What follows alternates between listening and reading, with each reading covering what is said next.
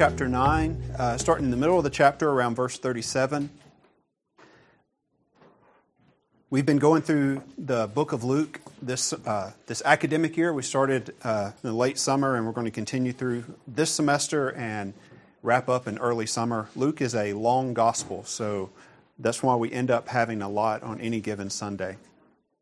This past week, I was I listened to the radio when I'm driving into work, and this past week they had the induction into the Baseball Hall of Fame for this year, the, the class of 2016, and and the two guys who got in this year were Ken Griffey Jr. and Mike Piazza, um, just two all-star uh, athletes. Uh, didn't care for Mike Piazza too much, mainly because he played for the Mets, which played against the Braves, and things didn't always go that well uh, when they played but this Hall of Fame, and, I, and, fame is one of those words that's kind of gotten, uh, you know, distorted a little bit. And the idea when you have a Hall of Fame, the word fame just talking about a noteworthy achievement, that somebody's done something great. And both these players, by baseball standards, great players. There's, there's nothing you can hold against them on that front. But there's a difference between fame, this, this idea of an achievement, and being famous. And what we have in celebrities, people who are famous for really no reason other than they're famous. And, um, and usually some of the things that they do that are noteworthy but not in good ways. Um, so we have this idea of fame versus famous. And so today we're going to be talking about greatness and, and, and what it means to be great. And when we look, talk about this, we want to ask ourselves do we truly want to be great? Or do we want people to regard us as being great? Because there's a big difference. So, where we are in the life and ministry of Jesus is we're about three years into his public ministry. And the, just the previous day, the transfiguration had occurred. This, this big event that Mr. Check talked about right before Christmas that occurred just the day before what we're going to talk about today. And looking forward, we're about three to six months before the crucifixion. So we're, we're coming up toward the end of his public ministry. So here we are in Luke chapter 9, starting in verse 37, and we'll read a few verses and then talk about them. So starting in verse 37 of Luke chapter 9. On the next day, they came down from the mountain. A large crowd met him, and a man from the crowd shouted, saying, Teacher, I beg you to look at my son, for he is my only boy and a spirit seizes him, and he suddenly screams, and it throws him into a convulsion with foaming at the mouth. And only with difficulty does it leave him, mauling him as it leaves. I begged your disciples to cast it out, and they could not. And Jesus answered and said, You unbelieving and perverted generation, how long shall I be with you and put up with you? Bring your son here. While he was still approaching, the demon slammed him to the ground and threw him into a convulsion. But Jesus rebuked the unclean spirit and healed the boy and gave him back to his father. And they were all amazed at the greatness of God. But while everyone was marveling at all that he was doing, he said to his disciples, Let these words sink into your ears, for the Son of Man is going to be delivered into the hands of men. But they did not understand this statement, and it was concealed from them so they would not perceive it. And they were afraid to ask him about this statement. Let's pray together. Lord, our world gives us this ambition to want to be great. But Lord, your standard of greatness and what this world says are, are, often at odds with each other. Lord, as we look at this passage today, help us to understand the greatness of Jesus. Lord, help us to understand what it means to be great in your kingdom. And we pray these things in the name of Jesus. Amen. So we this first section here, I, think, really talks about the greatness of God. You know, we had just had the transfiguration the day before. He had been healing people, he had been casting out demons. And they, they bring this boy to him. And they had, his disciples had tried to cast out this demon, but they couldn't. And Jesus' response to them is pretty harsh. He says, You unbelieving and perverted generation, how long shall I be with you and put up with you? Now, it's hard to know when we're reading this text exactly what the tone is, but it is understandably harsh. It's hard to say those words in a nice way. Um, and this may kind of rub against the picture of Jesus that we often have as this big cuddly guy, and you know, um, you know, just we, we talk about God is love and all these things, and all those things are true. And so it's hard for us to see and hear these words coming out of the mouth of Jesus. But he, but he said them. But we have to remember that the same Jesus that welcomed little children to him also was the one who turned over the tables in the temple. And the same Jesus that cried over the death of Lazarus, his, Lazarus, his friend, also walked through a mob of people that wanted to kill him. So this was not a wimp of a man by any standard. He was a complete, confident, and masculine man. We, would call him a man's man in the very best sense of the phrase. But his disciples were in, unable to cast out this demon. And it was, and we see in Mark, uh, Matthew 17 that it was because of their lack of faith and prayer. And if you can just, if we can imagine for a moment in the mind of Christ the contrast that he must have dealt with every day that he walked this earth just the day before had had this great moment on top of the mountain with Elijah and Moses. And but also he remembers back to what it was like to be in heaven before coming to earth. And you contrast that with this current scene where he was being rejected, where his the people who were closest to him hadn't developed the kind of faith that they needed to do this. And, and I have to imagine that there was some continual sense of loss of what Jesus had to put away or put to the side to be able to do the ministry that he had been called to. And he knew that the cross was quickly approaching. In verse 44, he refers to himself as the Son of Man. This is one of the favorite titles that Jesus used of himself. It's used about 80 times in the New Testament. And you see here that he's warning his disciples that they had had this excitement over the transfiguration. They'd seen these miracles, but what he's telling them is don't get carried away with what you've seen. And he says that he would be delivered into the hands of men. This idea that he would be betrayed, he would be arrested, he'd go through a mockery of a trial, he would be beaten, and he would ultimately be crucified. Because there's still this idea in their head that they were going to have some type of temporal or uh, political Messiah, this victory that they would have, where basically they would kick out the Roman occupiers and they would have back Israel for themselves. But that's not what Jesus was here for at this time. He came as a suffering Savior, and his kingdom was not a kingdom that would be openly visible in the same way that the Roman Empire was, but it was a subversive kingdom. It was one that would grow under that and would last much longer than the Roman Empire. In verse 45, we, we see that they didn't understand this. They didn't understand the statement. And they probably wouldn't understand it until after the resurrection, to after they had seen all these things happen. And they would remember this statement and know that Jesus went through all of those things. He knew what was going to happen, and he went through them willingly. And if they had understood, they might not have had the courage to stick around through it. So, in some ways, maybe this protected them from knowing what was going to happen and gave them the courage to go through it. Let's continue reading, verse, starting in verse 46. Says, An argument started among them as to which of them might be the greatest. That sounds familiar. Uh, but Jesus, knowing what they were thinking in their heart, took a child and stood him by his side and said to them, Whoever receives this child in my name receives me, and whoever receives me receives him who sent me. For the one who is least among all of you, this is the one who is great.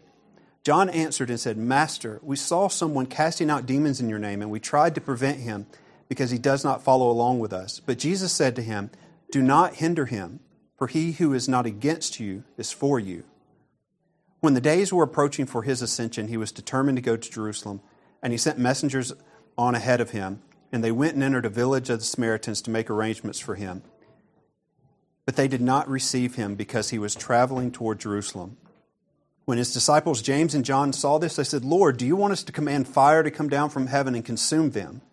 But he turned and rebuked them and said, You do not know what kind of spirit you are of. For the Son of Man did not come to destroy men's lives, but to save them. And they went on to another village. So we have three little scenes here right together. And probably in your Bible, you might have a heading that says a test, the, the test of greatness. And so we see these three little episodes. Let's look at them. Uh, start at the beginning, verse 46. It says, So an argument started among them as to which of them might be the greatest. This is not an abstract question. You know, in Matthew 18, it has the, the full verse says, Who is the greatest in the kingdom of heaven? So they're asking these questions. And we see even among the disciples, even among the 12 men who had been with Jesus for all these years and been worked right beside him, there were still rivalries and jealousies and even anger between them. You know, there, there's a question that appears in the other Gospels where uh, James and John, or, or their mother actually, comes to them, comes to Jesus and says, I want my sons to sit at your right and your left. Now, they, didn't, they had in their mind that Jesus was going to be a king, a political king, and that they wanted to be his right hand, his left hand man. They didn't know what they were asking for. But you see, even with that, even among his closest people, you know, because you have Peter, James, and John, who were really the inner circle of the, uh, among the disciples, even among them, there's all these wrong motivations. They wanted to be great in a temporal political kingdom. They wanted to ride his coattails into power. You see this a lot in political campaigns. People who are heavily involved in political pan, campaigns with the idea that if my person gets elected, then I'm going to get a sweet position in the government. I'm going to have, you know, all, yeah, I'm going to be staff. You know, uh, we, if you ever watch The West Wing or something like that, these people are involved during the campaign, and then when the person gets elected, then they get uh, a nice office in the White House and, and things like that. So maybe this is what they had in their mind that they were going to ride with Jesus into this political power. But you know how I love a good object lesson, and half the time when I come up here, I have something to show you. I, I didn't today. Uh, I thought about grabbing one of the kids and putting the kids right here, but um, they, they have great stuff going on upstairs, so I didn't want to drag one of them from that. But I love a good object lesson, and Jesus is great at giving objects, object lessons. And he gives this lesson in simplicity and humility, in that of a child. And he says, Whoever receives this child in my name receives me, and whoever receives me receives him who sent me. For the one who is least among all of you, this is the one who is great. So we have this alternate, this different view from God's perspective and from man's perspective. We don't see things the same way. If you remember in the Old Testament when, uh, when they were going to find the next king, and they were looking through all the sons of Jesse, man's perception was one thing, but God's perception was quite another. They, God could see David for who he was and knew that he was the right person. See, many cultures don't regard children as highly as we do. You know, we'll, if, if there's a child in the middle of the road and a car is coming, almost any one of us will run out there and push that child out of the way and gladly be run over the, by a car to save that child.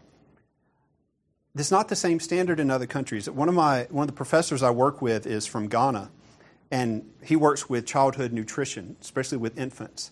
And one of the things he told me about in Ghana is that the children get the leftovers when it comes to food. That the adults are fed first, they get the best cuts of everything, and then whatever is left over is for the children. That means a lot of children are really malnourished, their growth is stunted. And so, he, one of the things that he does as part of his research is to help get better nutrition to the children in that country. But we see that the standard for children, how they're regarded, is very different in other places and throughout history than what it is in our country today. And so that's why Jesus is having this child, because the child in their culture is least. Their child, that child is, that's why they wanted to prevent children from coming to him in the first place. It's like, well, there's nothing really Jesus cares about the children. It's like, no, he cares about the children.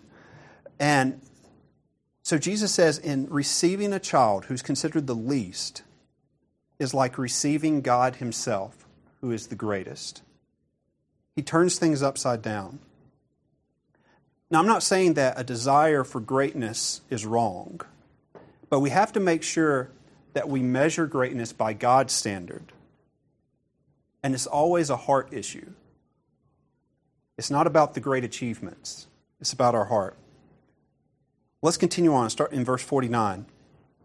So the disciples have been embarrassed by their arguments between them of who is going to be greatest. And so John wants to change the subject pretty quickly and say, oh, but we saw this other guy. And so he, he's trying to change the subject and make himself look a little bit better. But even in this, he reveals more partisan narrowness and pride. This guy that they didn't know, that was not part of their group, He was working in Jesus' name and in his power. Demons were being cast out in Jesus' name, but he wasn't a part of their group. And Jesus gives this statement in verse 50. And if you're not familiar with it, it may seem like a typo because our statement that we use in our culture is almost the exact opposite. He says, in verse 50, he says, Do not hinder him, for he who is against you is for you. Now, for us, usually we think of it, if we hear politicians and political leaders and military leaders say, if you're not with us, you're against us. That's not what Jesus says. He says almost the exact opposite. It's an inverse of that. It's a proverbial statement. And our modern one forces a choice a lot of times. It says, either you're going to be on my side or you're going to be against me. And what Jesus is saying is that no. He says, if you're not acting against this, then for all intents and purposes, you are for us. And the reason he says this is that someone who is acting in Jesus' name can't quickly contradict himself. Someone who is doing these miraculous acts in the name and power of Jesus is not going to turn around and then speak against Jesus, try to bring harm to him. And we see this explained a little bit more in Mark chapter 9. But what Jesus didn't say was that the man was correct. He didn't say that the man was completely correct and everything like that. He wasn't offering an unequivocal endorsement of what this man was doing. But he was telling his disciples how they should act toward him, how they should treat him. You see, unity within the church doesn't come from shutting people down who disagree with you or shutting down those who serve differently than you or who are not a part of your particular church or your particular denomination or your particular movement. What Jesus is saying here is that we have to have a certain level of ministerial tolerance for people who serve and minister differently than we do. We shouldn't respond rashly or presume to act on Jesus' behalf without proper understanding. Because they had an assumption that they knew what Jesus would want them to do. So, oh, this guy's not part of us. We knew how to shut him down. He, he doesn't have the Jesus stamp of approval. He doesn't have a license to, to do this stuff. Uh, and that's, that's not what Jesus is saying. He says the exact opposite. They didn't understand Jesus as well as they thought they, they did. Let's continue on verse 51.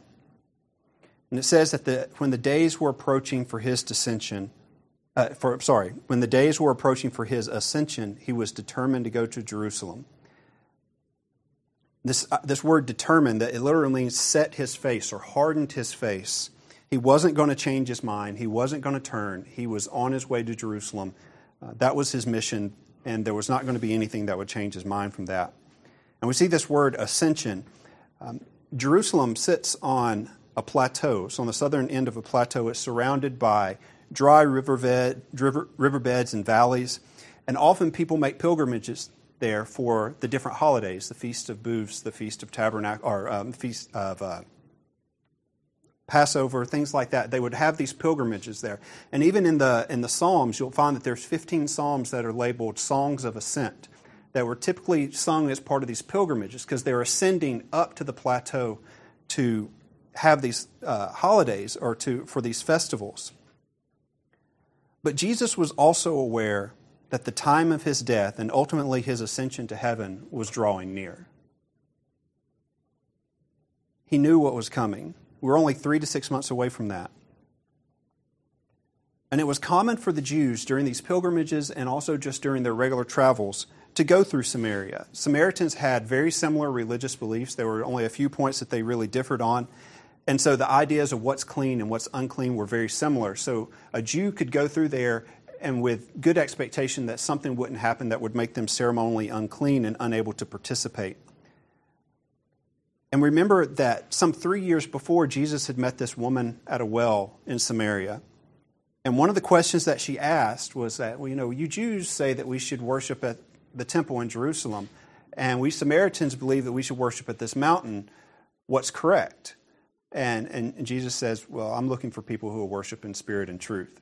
Uh, which, so, but you see, even then, that debate was there. And by Jesus going through Samaria, through this particular village, on his way to Jerusalem to worship, he was in effect rejecting this mountain, Mount Gerizim, as the proper place of worship, which may have led to why they refused him to come through. They didn't want It would give, it would give credence, it would be an insult to them. So Jesus accepts the insult. And then we go to verse 54, and his disciples, James and John, they said, Lord, do you want us to command fire to come down from heaven and consume them? And you're thinking, wow, that escalated quickly. Um, to, no, you can't come through our, our neighborhood. Well, should we destroy them? Um, so we, we see that there's a little bit of an overreaction here. But it's a little bit understandable because they were in this area of Samaria, and they just had this encounter the day before with, with Elijah. And it brought to mind, probably to them, what had happened in 2 Kings chapter 1 where the king of Samaria sent 50 guys out to Elijah to bring him to meeting. And Elijah says, If I'm a man of God, fire will come down from heaven and destroy you. And it did. And then they sent 50 more guys, and then they got burned up. So we see this repeating event. So maybe James and John, who are known as the sons of thunder uh, by Jesus, had this in mind. They were thinking about Elijah. They were in Samaria, and they said, These people have insulted Jesus. We're going to do what Elijah did. But the situation was very different. A very different situation. And they misapplied the example of, of a good man. In verse 55, Jesus says, You do not know what kind of spirit you are of. It was not a spirit of spiritual zeal, of wanting to stand up for our beliefs. It was one of anger and revenge. And we can see that the same action can be right or wrong depending on the situation. It was right for Elijah. It was not right for James and John, at the situation. And in verse 56, he says, For the Son of Man did not come to destroy men's lives, but to save them. See, the, the, the, current dispensation, the current period of time that Jesus was working in and that we're in now is a dispensation, a time of mercy, not of strict legality. There's grace, Jesus accepts the insult and he goes elsewhere. everybody probably knows John 3:16. John 3:17 is a good one to remember too because it says the son of man didn't come to destroy people, to judge people, but to save them. That's what Jesus was here for. Now the day will come when he will come in judgment. But at this time, he's here for grace. He's here to save. Now, some of your, your Bibles may have a bit of a bracket around um, verses 55 and 56, or parts of them. Um, some, I think a few translations may not have those verses in there at all. Um, just this is kind of a side, but I just want to throw it in here. These verses appear in some manuscripts and not in others. Uh, we have tons of manuscripts of the New Testament. Uh, if you look in the Foundations uh, book, in the first chapter, I think it's on page 15, there's a chart of all these different ancient texts and how many old transcripts we have of them. The New Testament just blows them all away. We have far more uh, manuscripts, early manuscripts of the New Testament than we do any other uh, ancient book. And the thing is, is that sometimes between those manuscripts there are some discrepancies. There are very, very few discrepancies between the different manuscripts. But since we have so many, we know where those discrepancies are and we can evaluate them. The words that we have here are completely consistent with the words of Jesus, and so we can trust that what we have is accurate here, even if it, there's very few of those that have any major uh, theological implications. You can look in the Foundations book, we have a little more information about it. So don't freak out if you're reading through and say, well, those verses aren't in my Bible, because some, some translations take them out. All right, let's keep going here. Verse 57. So we've talked about the greatness of God, and we've had this test of greatness. And now we get to this demanding, this exacting discipleship, what it means to follow Jesus. Let's start reading in verse 57. As they were going along the road, someone said to him, I will follow you wherever you go. And Jesus said, The foxes have holes, and the birds of the air have nests, but the Son of Man has nowhere to lay his head. And he said to another, Follow me. But he said, Lord, permit me to first to go and bury my father. But he said to him, Allow the dead to bury their own dead. But as for you, go and proclaim everywhere the kingdom of God. Another also said, I will follow you, Lord, but first permit me to say goodbye to those at home. But Jesus said to him, No one, after putting his hand to the plow and looking back, is fit for the kingdom of God. So we have these three, these three men who come to Jesus. The first one was a scribe, which we, we learned from Matthew 8. Now, we don't have that Jesus specifically called him. He, he volunteered. He was likely a part of the crowd or on the disciples that were around him, but he volunteered to follow Jesus in this way. So we have to ask ourselves well, what was his motive?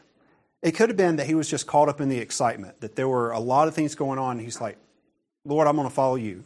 You know, that he, he was wanted to do that. He may, he may have had this fear of missing out of what was going to happen. But he was misguided. And is just as we've seen in these previous situations. Jesus tells him that the Son of Man has no place to lay his head.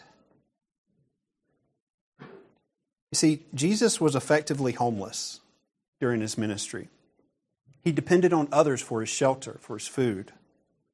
It was not a comfortable life. You know, we all think about how great travel is, and travel is fun, but we're usually staying in hotels or someone's house or something like that. We're driving in a car, flying in an airplane. When Jesus traveled, he typically walked everywhere. It was hot, it was dusty. Um, he never, he, he, you know, maybe had a bag of stuff to his name at most. Um, so he was really quite poor. And his reply to this scribe shows the scribe's motive that maybe he was looking to be on the inner circle of this new kingdom that was coming. But he also pointed to what his hindrance would be, because this guy was probably used to a fairly comfortable life, and following Jesus was not going to be a comfortable life. He was impulsive and he didn't count the cost of following Jesus. And Jesus knew that this guy's enthusiasm wouldn't hold up when things got tough. You know, emotion and enthusiasm can only take you so far.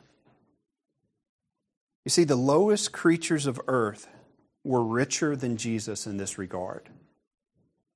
The foxes had a place, the birds had a place, but Jesus didn't. There, were no, there was going to be no earthly grandeur or wealth at this point in the kingdom. 2 Corinthians 8 9 says, For you know the grace of our Lord Jesus Christ, that though he was rich, yet for your sake he became poor, so that you through his poverty might become rich. And we see that in this passage here. The second guy, Jesus does call him.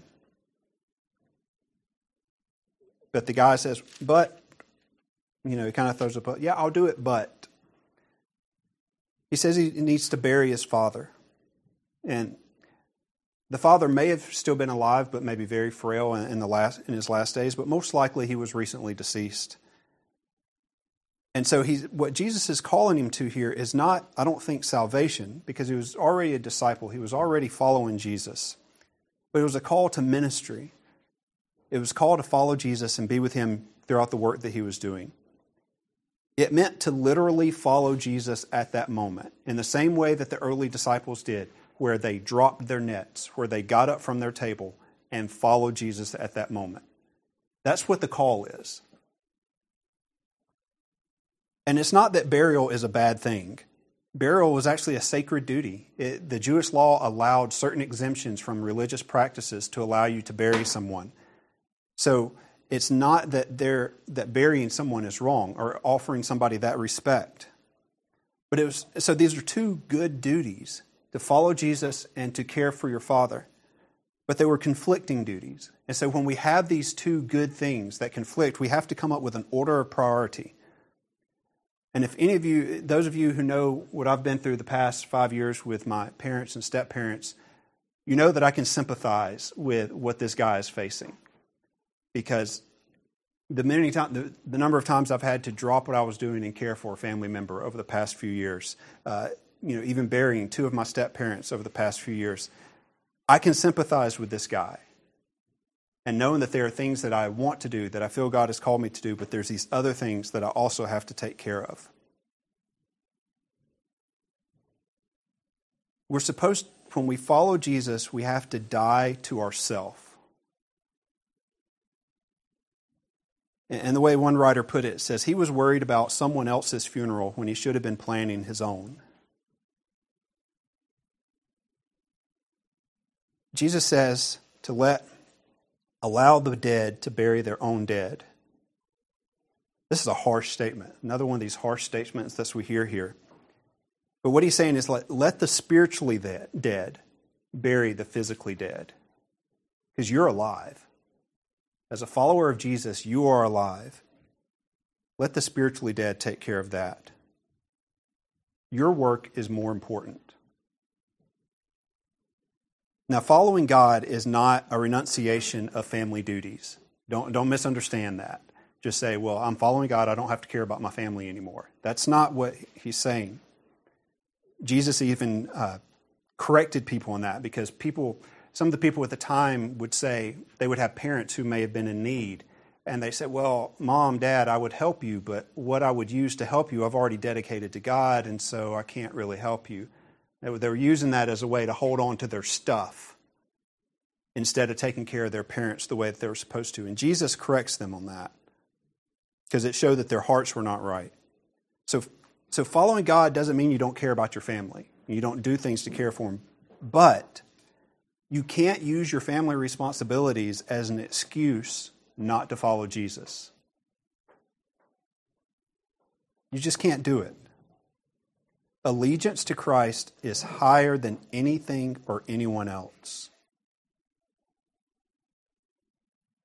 This last guy, another also said, I will follow you, Lord, but first permit me to say goodbye to those at home.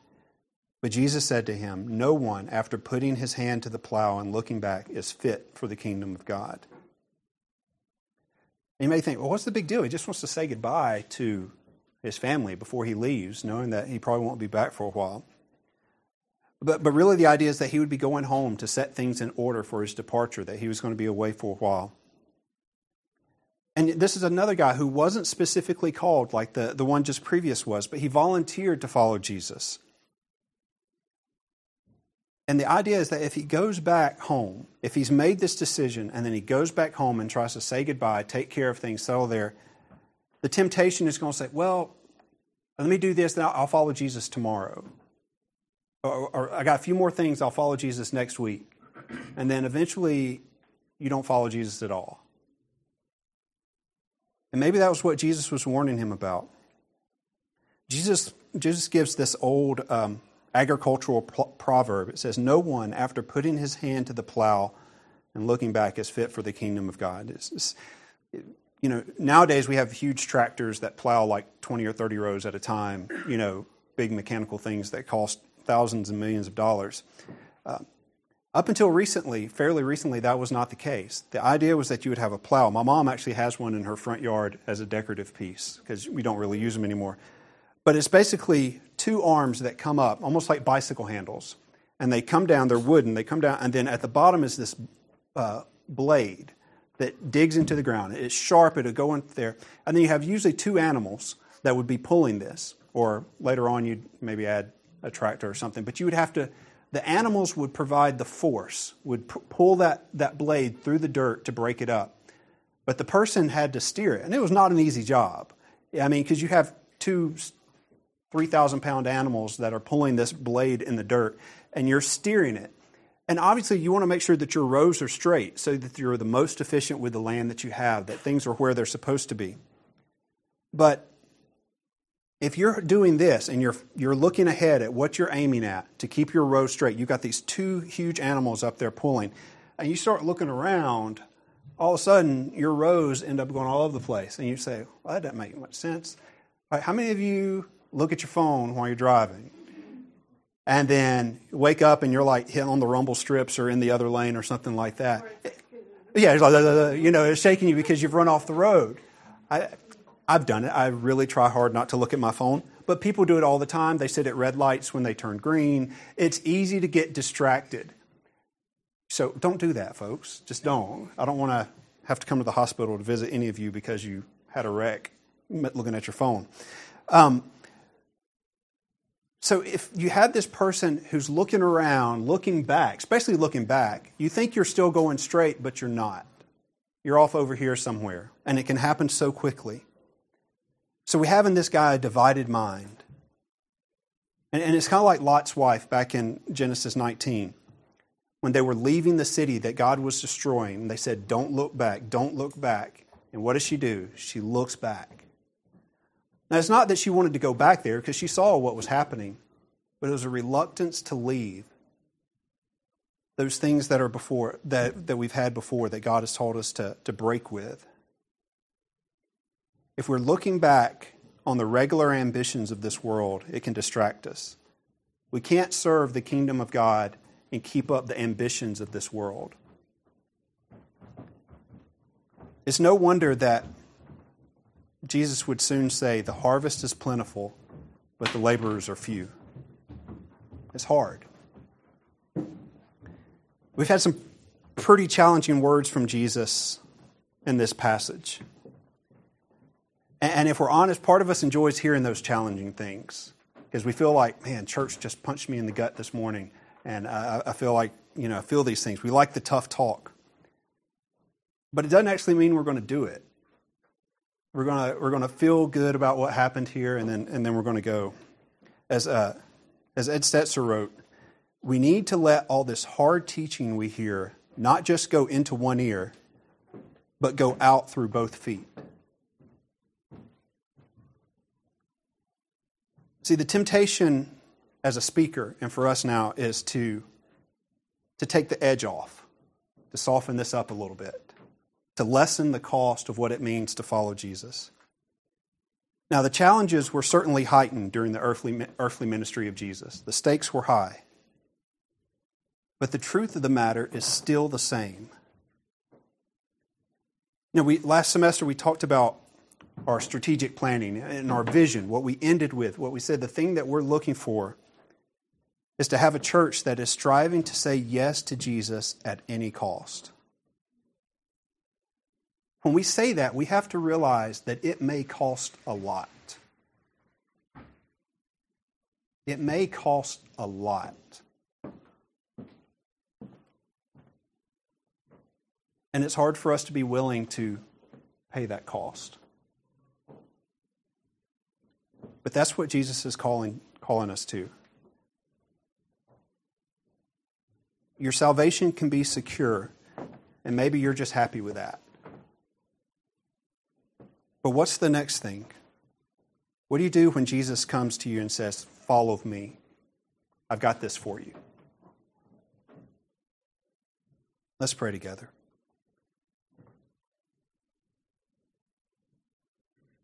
Lord, following you Becoming your child is so easy because you did all the work. There's nothing we can do to earn it. There's nothing we can do to make you love us more.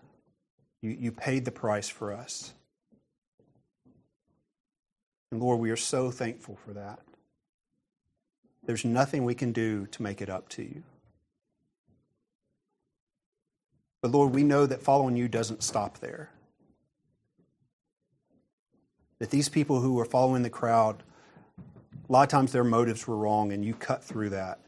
A lot of times they had wrong ideas of what it meant, what your kingdom would look like. But Lord, you, you ask some of them to follow you even beyond that, to follow you in your day to day life of ministering to people, of, of preaching the gospel, of healing people, even in these last months before you would be handed over to men. Lord, we know that here, some 2,000 years later, things may look a lot different. But the truth of the matter is that we're pretty comfortable. And that I don't know if I would follow you if you asked me to follow you in the same way that these guys, that you asked them. Lord, I pray that we would respond to whatever it is that you call us to. Whatever it is, help us to be obedient, knowing that we may never be great in the world's eyes. We may never have a book deal. We may never have a large crowd of people to hear us speak. We, we may never have lots of money in a big house and or even the acclaim of people. We may never make it into any into any hall of fame on this earth. But Lord, we pray that we be found faithful in what you call us to do, whatever that may be. Lord, as we come to this time where we remember you, we remember Jesus who, who was truly great as a man, the Son of God, who paid the price for us. May we remember him with reverence and with joy and with thankfulness as we break the bread that symbolizes his body that was broken for us, and as we drink the cup that represents his blood that was spilled for us. Lord, he held nothing back.